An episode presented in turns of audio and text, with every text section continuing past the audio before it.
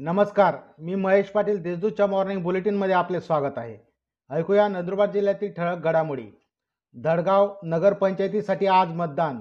धडगाव येथील नगरपंचायतीच्या सतरा जागांसाठी आज दिनांक एकवीस रोजी मतदान घेण्यात येणार आहे. यासाठी अठ्ठेचाळीस उमेदवार निवडणूक रिंगणात आहेत. या पार्श्वभूमीवर जिल्हाधिकारी मनीषा खत्री यांनी स्थानिक सुटी जाहीर केली आहे. सारंगखेड्याच्या घोडे बाजारात एक कोटीची उलाढाल. सारंगखेडा येथील अशोक बाजारात एक कोटीचा आकडा पार केला आहे. आतापर्यंत एकशे ऐंशी घोड्यांची विक्री झाली असून त्यातून एक कोटी पाच लाखाची उलाढाल झाली आहे. यंदा घोडे बाजारात एकूण बाराशे घोडे विक्रीसाठी दाखल झाले असून सर्वाधिक महागडा घोडा अकरा लाखाला विक्री झाला आहे. नंदुरबारातील रस्ते व गटारींसाठी सव्वा दोन कोटीचा निधी मंजूर.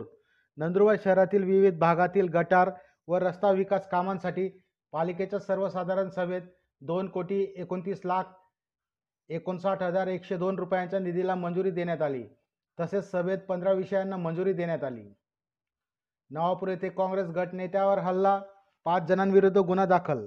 नवापूर येथे वाद मिटवण्यासाठी गेलेल्या काँग्रेसच्या नगरसेवक आशिक मावची यांना बंदूक दाखवत जीवे ठार मारण्याची धमकी देऊन जीवघेणा हल्ला केल्याप्रकरणी पाच जणांविरुद्ध गुन्हा दाखल करण्यात आला आहे. मामाचे मोयदे येथे सतरा वर्षीय मुलीस पळविले.